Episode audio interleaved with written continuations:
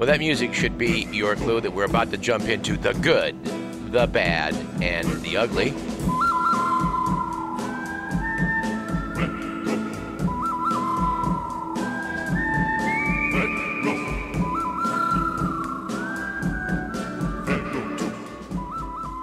We would note to start that although they didn't phrase it this way, we at Radio Parallax would call it a good week last week for the Trump style of promotion.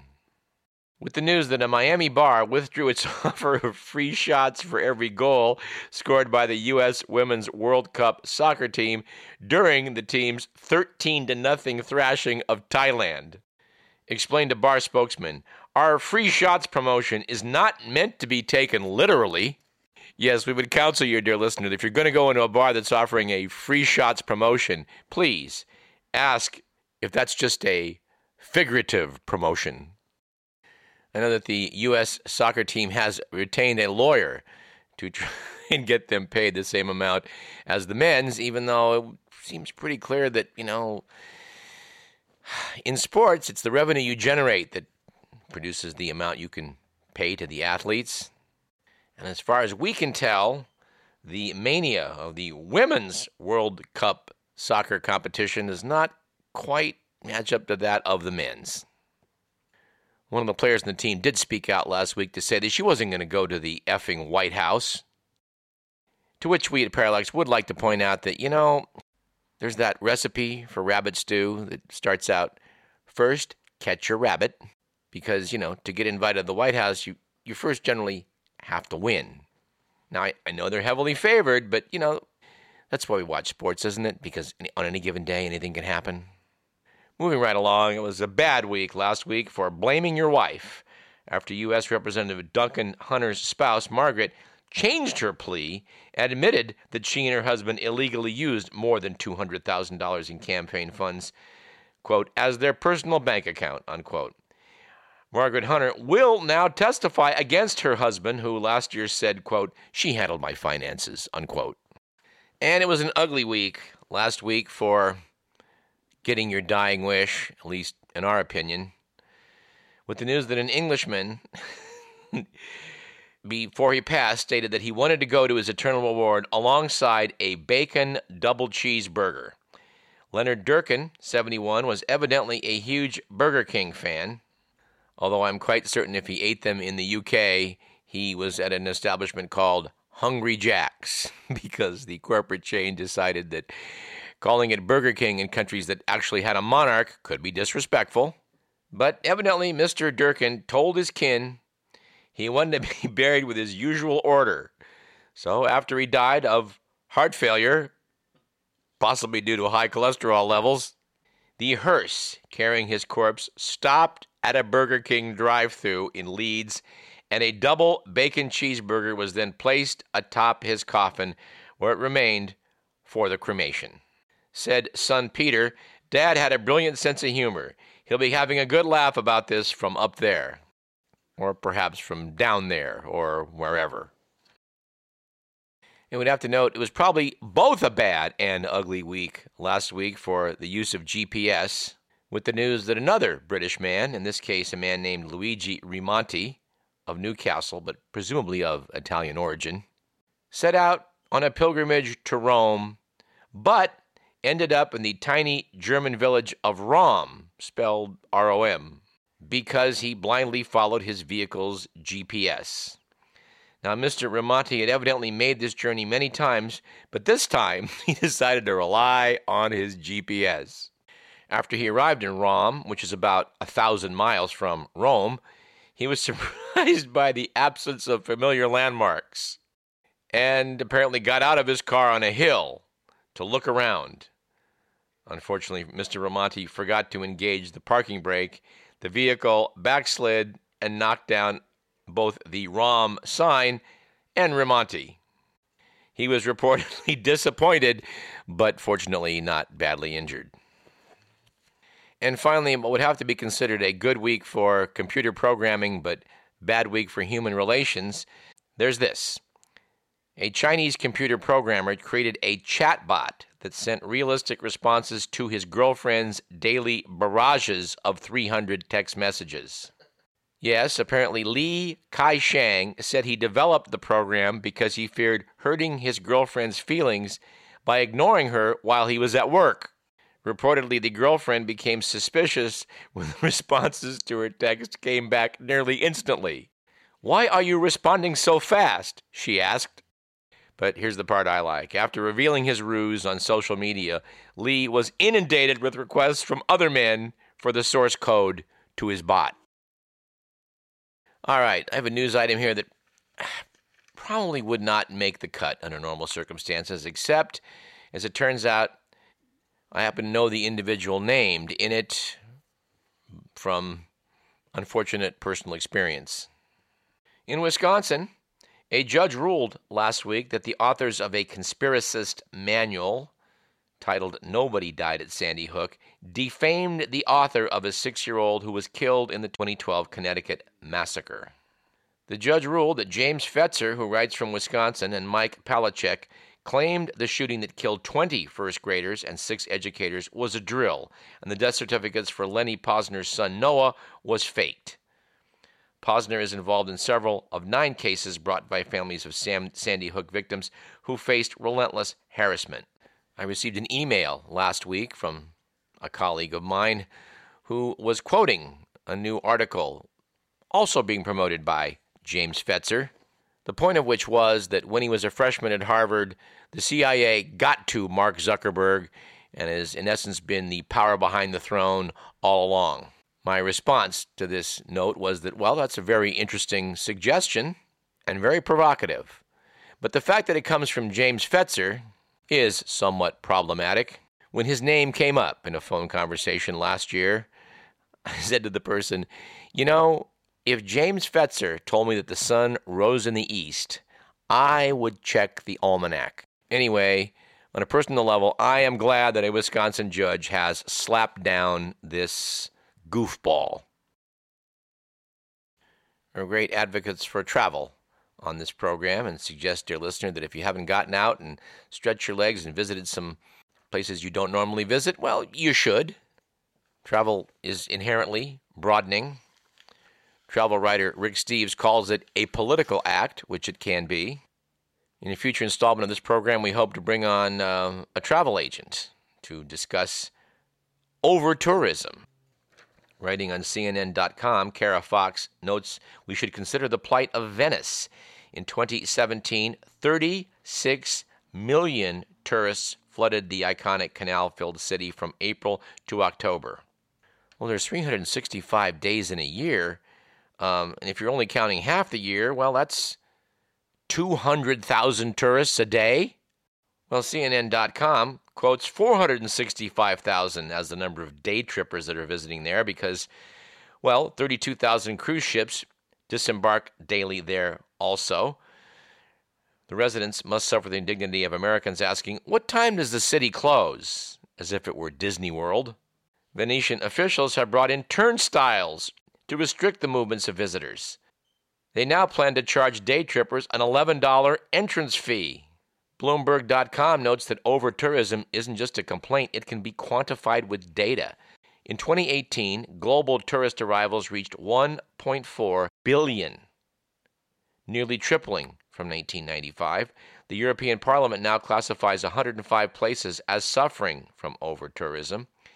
There are plenty of reasons the cruise industry, Airbnb, a rising middle class, and of course the main cause the incredible ease and low cost of air travel.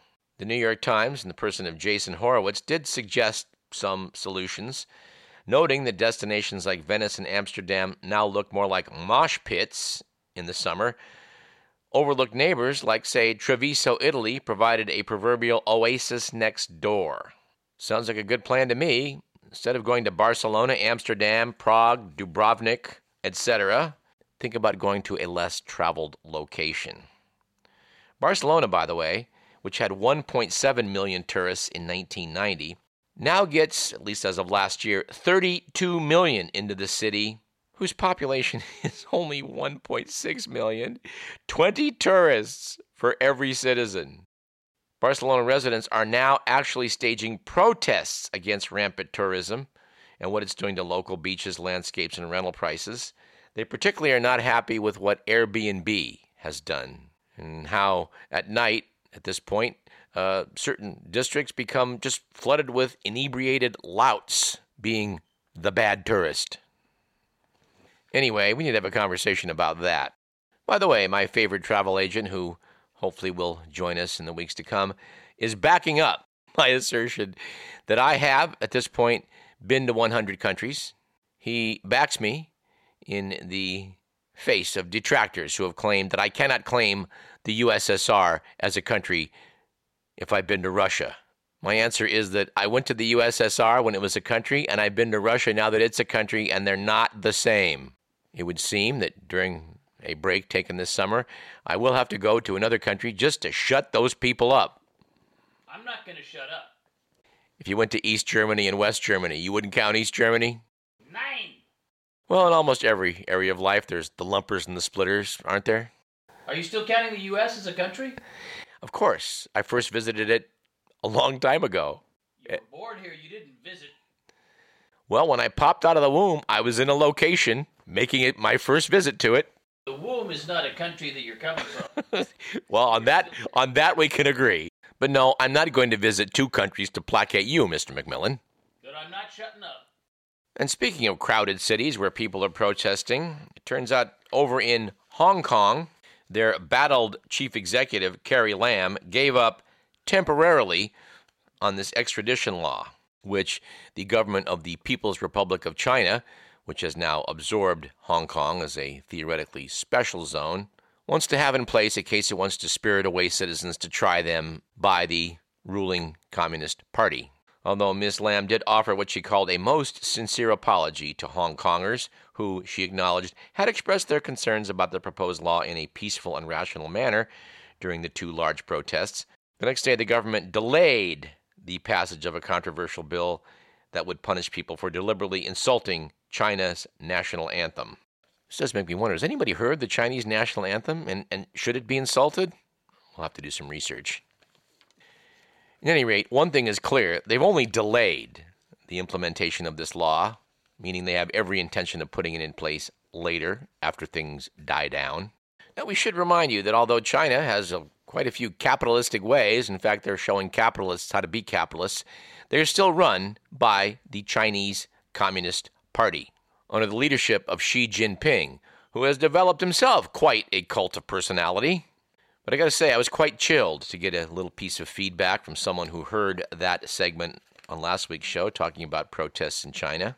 The person in question had formerly lived in Hong Kong and noted rather blandly that back in the day when she lived there, she noted that a couple of their servants, a couple of their servants, had sons who went off to check out a protest taking place in the city.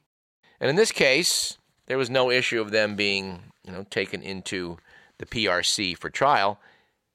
They just disappeared. Anyway, I found that pretty disturbing and prompts me to pull out an obituary that we didn't get to last March. This is worth a bit of a go. It comes from The Economist. And although The Economist obituaries are notoriously long winded, I'm just going to read parts of it starts out by knowing that Li Rui, secretary to Chairman Mao and an unspoken advocate of freedom in China, had died on February 16th at the age of 101. The piece notes that the summons was one Li Rui could not ignore, nor did he want to, when Mao Zedong sent a plane to fetch him to their first private meeting in 1958. He was 44 and rising fast. His position as deputy head of the Ministry of Water Resources made him the youngest vice minister in the still young Chinese Republic. Even better, he was the first director of Joint Factory 718, an electronics venture with East Germany that employed 10,000 workers. Noted the magazine, all the same doubts niggled. His last effort to join Mao had turned sour. After his hard, keen trek on foot at the end of the 1930s from his home province to Yan'an, Mao's rebel stronghold, he had started writing editorials in the revolutionary newspaper Liberation. But these were so spikily revealing about both sides, Rui meant sharp, and he lived up to that, that he was thrown in prison as a spy needing rectification. His mother had told him, tearfully as he left home, the communists are good, but you might get killed. Now, referring to the meeting in 1958, Mao was ruler, and he was being called to discuss the Three Gorges Dam, a giant power project proposed for the Yangtze River. He and Mao did not agree about it. As a trained engineer, he fiercely opposed it, whereas Mao, in a poem, had already imagined himself swimming in its shadow, admiring its walls of stone, the smooth lake rising. Oddly, though, Mao liked the way he argued, seemed to like him too, despite as a peasant loathing intellectuals, and asked him to be his secretary for industrial affairs. It barely lasted a year. Mao brooked no dissent, insisting upon controlling everybody's minds. He often claimed to be a terrifying blend of Marx and the first Qin emperor, a brutal, unifying warlord, a brutal, unifying warlord of ancient times. Since his new secretary was a straight talking sort, he was soon purged for daring to criticize openly the Great Leap Forward, the economic enormity which led China into savage famine. After that, he was in jail and in exile in northern mountains for the best part of 20 years, but that brief closeness to the chain smoking great helmsman gave him insights that seared him. It also gave him enough standing in the party when times were calmer to urge other leaders continually to leave Maoist methods alone. For as long as the party kept flirting with autocracy, where government leader and ideology made one unchecked force, China would never reform or truly advance. Eventually, he wrote five books on Mao from birth to death, turning himself into a valued historian of those years. The point of history, he thought, was to learn from it and face up to it, and the party would not. Each leader, from more open minded Deng Xiaoping onwards, was battered with his opinions and demands. Sometimes they took the form of open letters, sometimes interjections at Communist Party congresses. He spoke out even against Tiananmen, that unmentionable massacre, stating simply but emphatically that the students were right and the leadership was wrong. As the veteran liberal member, quote unquote, he was usually met with silence, sometimes humored, and ignored. He harassed Xi Jinping over dinner when the future leader was just party secretary in Zhejiang, a poorly educated hack, in his view, unlike his admirable father.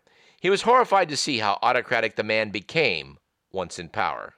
Li Rui's political wish list was not long. First, free speech. The party had to listen to the people. Second, freedom to publish. He'd been a proper investigative journalist as well as a trenchant writer. But his Mao books were banned on the mainland, and the journal Yanhuang Chunqiu, which, which he strongly backed in its unofficial reappraisals of Chinese history, had been made bland and the editor sacked. Top of the list, he sought constitutional and democratic governance with the party reframed as a socialist party in the West European style. In his last days, he still pondered the question of what could be done with China's Communist Party. His last days were spent in a first rate hospital reserved for party officials. He had never left the party or even toyed with that idea. He joined it secretly at age 20. In 1937, as a student, he'd been jailed by the Kuomintang for eagerly thrusting Marxist textbooks into people's hands. Mao had expelled him. In the name of the party, destroyed his first marriage and almost killed him. But that groupthink party of red books and red scarves was not the one he had raced to as a patriotic young rebel. When he was readmitted under Deng in the 1980s, he hoped for a party of brotherhood and social justice, but of freedom too. When his funeral took place, everything was as the party wanted. No media were allowed. Xi Jinping was rid of his most vexing thorn. He sent a nice wreath of flowers. Now, we're certainly not tech experts on this program, although we like to complain about what we think of as bad tech. Since we're talking about China, let's talk about Huawei. The Economist noted in April that Huawei's ascent, like that of China, has caused a good deal of worry elsewhere in the world. Three decades on, the firm is still in the telecoms equipment business. It started back in 1987, along with Nokia, a Finnish firm, and Ericsson, a Swedish one. Huawei's become one of the world's biggest suppliers of the high tech kit used to build mobile phone networks around the world. Of the three, Huawei's been the most active in setting the technical standards for fifth generation 5G networks.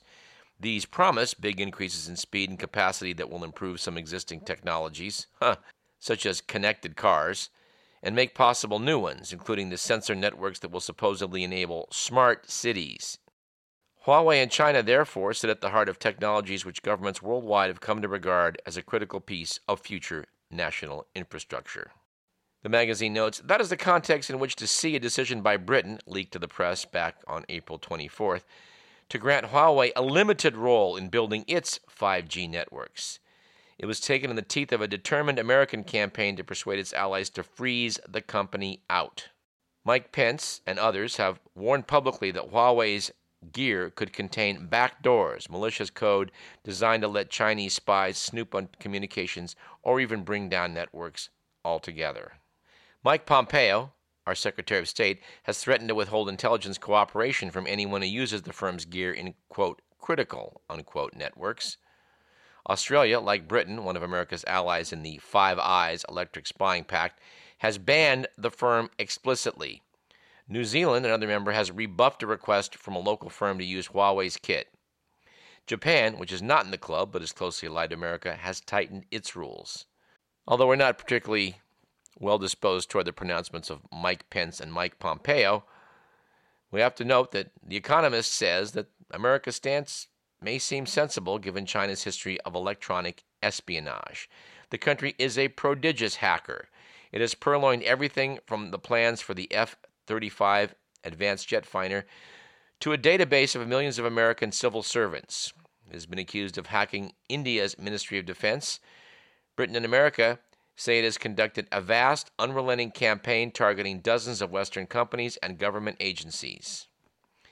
Last year, CrowdStrike, a cybersecurity firm, put China ahead of Russia as the most prolific sponsor of cyber attacks against the West. Last February, Nick Read, the boss of Vodafone, one of the world's biggest telecom firms, challenged Americans to provide concrete evidence of foul play. He warned that shutting out Huawei would be very, very expensive and could delay the deployment of 5G networks by years. Mr. McMillan? Oh. Anyway, for its part, Huawei has flatly and repeatedly denied that it inserts backdoors. The magazine notes that backdoors may be bad for business, but they are not unknown. Leaks from Edward Snowden, the former worker at the NSA, seem to confirm suspicions that it had tried to put a backdoor into a cryptographic standard proposed in 2006, which could have given America's spies the ability to read communications that made use of it. Juniper, an American maker of network routers, announced in 2015 it had found unauthorized code in its products that could have led to communications being monitored. Suspicion once again fell on the NSA. Some have sounded off in this controversy. A lot of people have mouthed off about this controversy about Huawei. The magazine quotes a John Crowcroft, described as a computer scientist at the University of Cambridge, asking why bother going to all the trouble of putting in a back door when you can just look for accidental vulnerabilities like everybody else. They note that Russia's prowess in cyber attacks demonstrates that point. It has no big hardware firms to lean on to provide backdoors. That has not stopped its hackers from attacking Ukraine's power grid or stealing emails from American politicians. Hmm. Gee, the name Hillary Clinton seems to come to mind on this discussion. Russia, if you're listening, well, China's certainly been enthusiastic about using high tech to monitor citizens, its own and others. In their book review in the March 16th edition of New Scientist about the book The Great Firewall of China How to Build and Control an Alternative Version of the Internet by James Griffiths, there's quite a few nuggets of interest. I suppose I should actually read the book instead of the book review, but oh, so little time, so much to do. The book does quote John Perry Barlow, co founder of the Electronic Frontier Foundation Internet Rights Group, who in 1996 famously wrote A Declaration of the Independence of Cyberspace. The magazine and the book notes that in 1996 you could credibly claim that the Internet should remain free from governmental or corporate influence. Fast forward to today, of course, and an internet without government surveillance and corporate dominance seems impossible. The internet is no longer a libertarian utopia, if it ever was. The choice is no longer between regulation or freedom, just between who controls it. It notes that calls for tech giants to do a better job policing their domains leave us asking ourselves if we are happier with companies to be the new arbiters of, of our morality rather than governments. Author Griffiths is good at calling out the hypocrisy of tech companies, including Google and Twitter, that espouse one ideology in Silicon Valley and another when talking to oppressive regimes. No company has been more shameless in its attempts to woo Beijing than Facebook, he writes. Mark Zuckerberg has posed for photos running in the Beijing smog, given employees copies of Xi Jinping's The Governance of China, and even reportedly asked Xi to name his first child, which Xi declined. And according to the New York Times, Facebook has developed a tool that lets it hide posts from people's feeds in, speci- in specific countries, apparently with the aim of breaking into China. I'd like to note in closing that last week I made a gift of an extra copy I had of Panati's Parade of Fads, Follies, and Manias, which is a pretty entertaining read. And in the chapter titled The Schizophrenic 60s, I came across a little section devoted to dance crazes. This led to a pretty entertaining look on YouTube of some videos showing people demonstrating all of these various moves. I never thought of the 60s as the era where the solo dance craze began, but, well, according to the book, back in 1959, when groups of black teens dreamed up torso twisting steps to a record, The Twist by Detroit group of Hank Ballard and the Midnighters, well, it started something. It would take another year for an ex chicken plucker named Ernest Evans to re record the hit under the name Chubby Checker, and for the song to debut on American Bandstand, where it was introduced to the white audience through regulars Justine and Bob and Kenny and Arlene. Twisting time arrived.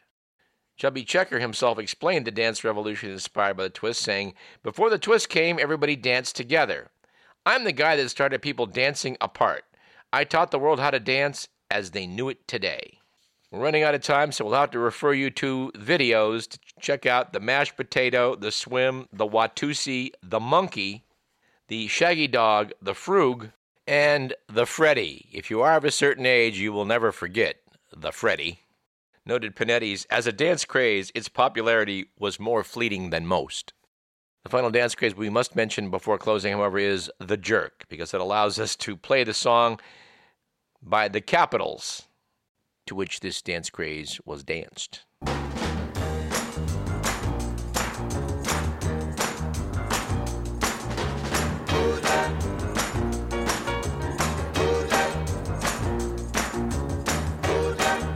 You've been listening to Radio Parallax. This program, like all of them, was produced by Edward McMillan. I'm your host, the king of the cool jerk. We'll see you next week.